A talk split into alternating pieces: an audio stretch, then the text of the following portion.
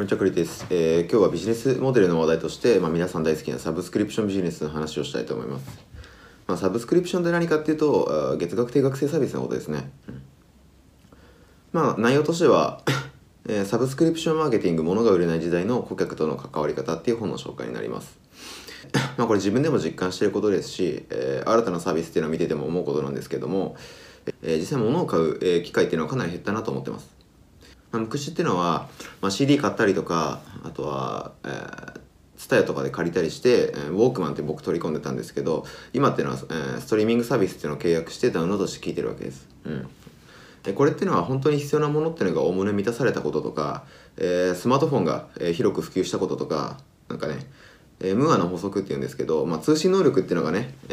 向上しているんですけども、データをね、保存するコストっていうのがどんどん下がり続けてることなんかが挙げられると思います。映画はね、Netflix になってますし、音楽は今 Spotify とか Apple Music ですね。あとは昔はこんなでかい、ハードディスクとかで、データ保存してたのが、今 Google ドライブとか Dropbox なんかで、サブスクリプションのビジネスを我々は使ってるわけですよ。これってのは、購入するっていうボタンを押すのと同じぐらい、登録するっていうボタンを押すのも簡単になってるんじゃないかと思います。こうしたサブスクリプションビジネスっていうのを市場規模を調べるために、Zuoraっていう会社がサブスクリプションエコノミーインデックス SEI というものなんですけども、これらって公開してて、これ見てみるとかなりの傾きを持ってね、右上になってることがわかると思います。サブスクリプションビジネスっていうのはね、初期投資でお客さんを集めて、ゆっくりと回収して着実にストックしていくっていうビジネスモデルです。したがって解約率を意味するチャーンレートっていうのをどれだけ下げるかが、すごい重要となるわけです。現代人っていうのはね、チャンの世界に生きているので、企業としてはね、どれだけ契約を継続させるかっていうのがビジネスの指標であって、逆に言えば、解約率の高い業界っていうのを狙うとね、もしかしたら、全然チャンスがあるかもしれないです。物を販売していく伝統的な事業のね、戦略っていうのは見込み客をお客さんに変えることであったんですけども、サブスクリプションビジネスっていうのは、お客さんとの長期的な関係っていうのを作ることにフォーカスしていくわけです。もともとね、家賃みたいな感じで、あと定期支払いっていうのがあらゆるサービスに今進出してるわけです。そうですね。音楽とか映画だけじゃなくて、今ポットラックとかってね、ランチとかも、サブスクリプションになってますし、サブスクリプションっていうのがいろんな世界にも進出してるわけなんですよ。で、こういったね、サブスクリプションビジネスについて、深掘りしていこうと思います。じゃあズバリなぜサブスクリプションビジネスが機能するかってところですね。これっていうのは我々が求めてるからです。単純に。サブスクリプションっていうのは、実際に物を買うよりもね、かなり手軽で、意思の決定の負担っていうのをかなり、軽減してくれるわけです。で、メンバーシップっていうのはね、認知とか安定感とか利便性なんかから、人とのね、つながりっていうのをもたらすことになるわけです。実際ね、人が本当に商品で求めてるのは、所有ではなくて利用なわけです。これらっていうのが IoT とか、シェアリングエコノミーとか、クラウドコンピューティングとか、いろんなものがデジタル化してるとか、資源不足とかいってね、こういった技術革新とか時代背景っていうのを踏まえて、サブスクリプションビジネスっていうのは、さらに加速するんじゃないかと予想されてるわけです。ソフトウェアの世界で販売モデルからサブスクリプションビジネスっていうのに移行して、大きな成長を遂げた一例っていうのが Adobe だと思います。Adobe っていうのは、Photoshop とか、イラストレーターとかね、こういったものをクリエイター向けのソフトウェアを販売してた企業なんですけども、2011年に会員システムであるね、クリエイティブクラウドというものを発表して、パッケージソフトウェアをサブスクリプションのね、クラウド管理に移行したわけなんです。クラウドに製品を移したことで、そのね、サブスクリプションとして契約している限りは最新版常にアップデートされるわけです。こういったことから2016年末にね、Adobe っていうのが決算発表して、収益っていうのがね、過去最高となる58億5000万ドルを突破したそうです。58億5000万ドルなんで6000億円以上ですね。サブスクリプションっていうのはね、意思の決定っていうのはハード、サブスクリプションっていうのは意思決定のハードルをかなり下げるので、クロスセルにも役立つわけです。クロスセルって何かっていうと、ついで買いみたいなことですね。これと一緒にこっちも買おうっていう、これがクロスセルってものです。契約した製品ではない別の製品も、ついでに購入してもらうきっかけになる可能性があるわけです。サブスクリプションっていうのは。これは、1回あたりの決済金額っていうのがね、実際のものを購入するよりもかなり安いからですね。実際販売のモデルをサブスクに変更するには何かね、いくつか考慮するべき事項っていうのがあるわけです。例えば、サブスクリプションと物の販売を併用するのかとか、営業のね、報酬をどうするのかとか、更新の担当は誰がするのかとか、売上の形状っていうのはいつにするのかとか、ペルソナっていうのは誰に設定するのかとか、まあ、じゃあね、最も大事なところなんですけども、料金はどうするのか、とかですね、こういったようなね、ビジネスモデルの転換っていうのを考えると、事業の根本っていうのを問い直すことができるかもしれないんで、一回やってみるといいかもしれないですね。まあ、物を売るときっていうのは見込み客をお客さんにするって先ほど述べましたけど、見込み客のね、獲得を担当したマーケターっていうのは、サブスクリプションの場合、もしかしたら重要性っていうのが薄くなるかもしれないです。サブスクっていうのは契約した後のマーケティングが重要になるからです。したがってマーケターっていうのは自分の活動が会社にどれだけ利益をもたらすのか考えるために、言うまでもないんですけど、次のね、点を考えないといけないと思います。これ新規のお客さんを獲得する平均コストとか、契約者1人当たりの平均収益とか、顧客をね維持するのに平均的にかかるコストとか、顧客がね獲得してから利益が出るまでの期間とか、契約者が平均で継続してくれる期間とか、チャーンレートっていうのを全部考えないといけないわけです。サービスソースっていうね、データを公開している会社が、発表したところによると、様々な情報っていうのを加味すると、SaaS、ですね、SaaS で、ソフトウェアアズアサービスですね、ソフトウェアっていうのを、サービスとして提供している会社のことです。 SaaS っていうのの、損益分岐点というのは平均 3.1 年だそうです。つまり時間をかけて取り組むビジネスなわけですね。これっていうのはね、会社をね信用できるなとか、自分のことを気にかけてるなっていうのを感じさせるとすごいいいわけです。これね、価値の育成というわけです。価値の育成っていうのは、顧客からお金を取ることじゃなくて、顧客のね、製品に対する総合的な価値っていうのを、高めて満足させることで、ビジネスっていうのを長期で成長させていくものですね。サブスクにね契約してくれた顧客っていうのは、顧客にね、なったのには何かしら理由があって、契約したことに対する確証バイアスっていうのを求めます。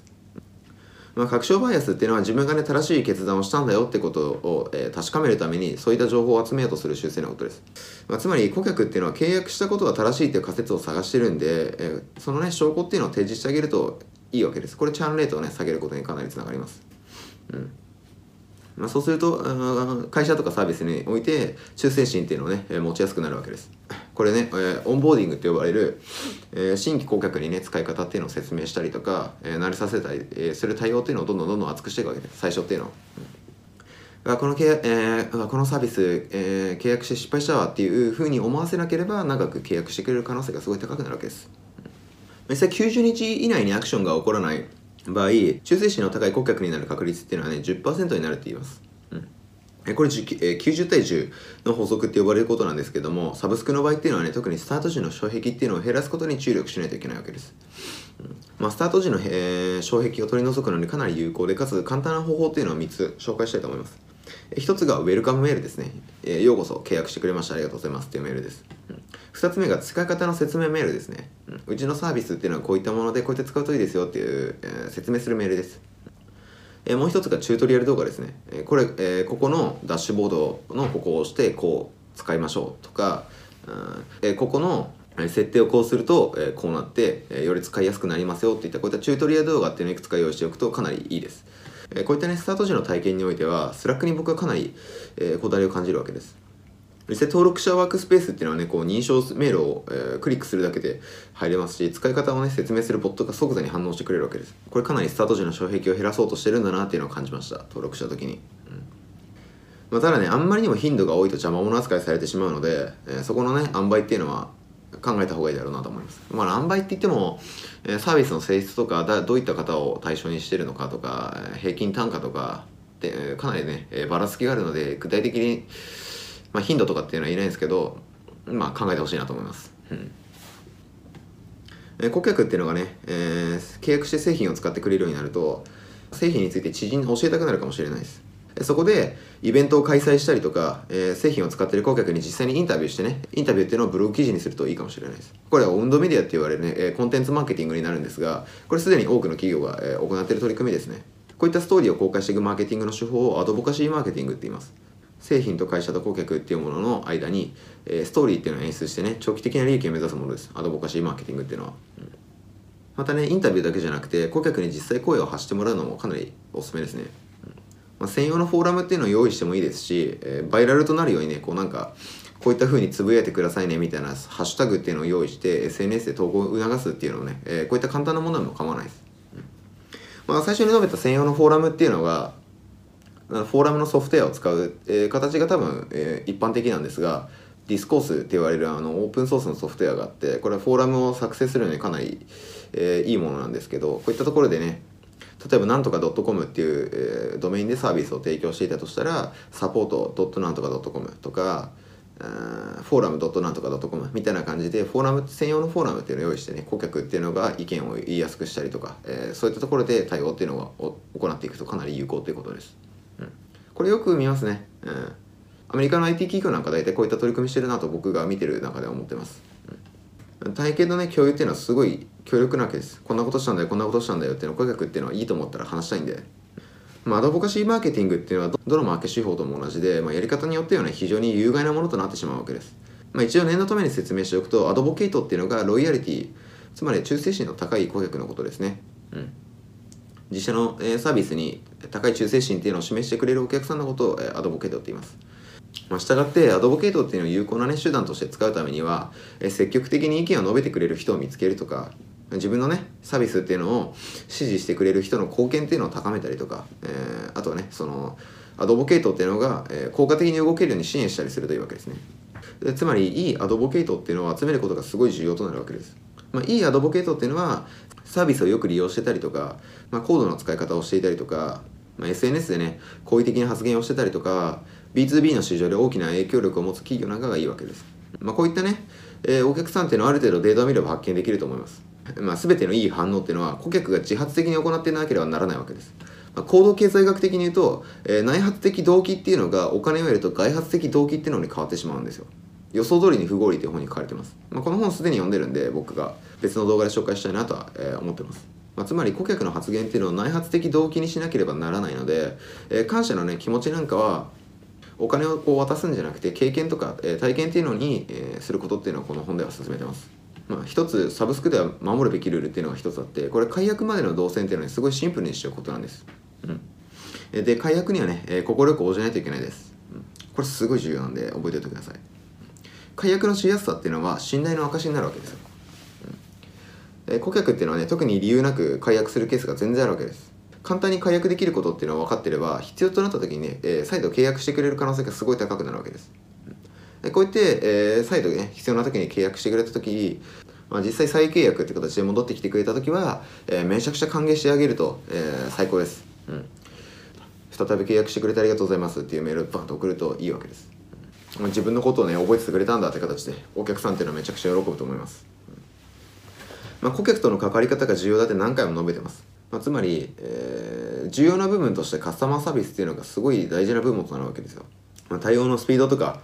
方法っていうのが悪いと、この会社っていうのは私のことを騙そうとしてるんじゃないかと思ってしまうかもしれないんで、このね、対応のスピードとか方法っていうのがすごい大事になるわけです。カスタマーサービスに関してはね、顧客の数とか、規模とか業態によってかなり変わると思うんで、具体的に、何人で、どういった体制を敷いてっていうのは言えないんですけど、こういったね、アドバイスっていうのはぜひ書籍を手に取ってほしいなと思います。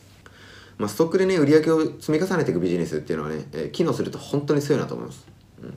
企業の基盤が強い事業を展開している、Spotify とか Apple とか Salesforce とか、Zendesk とか Adobe とか、Google とか Netflix とか Amazon とか、ね、Microsoft なんていうのは全てサブスクリプションサービスっていうのを展開しているわけです。でね、これらの企業っていうのはおおむね顧客のことを考えて長期的な視点で戦略を組んでるわけですよ。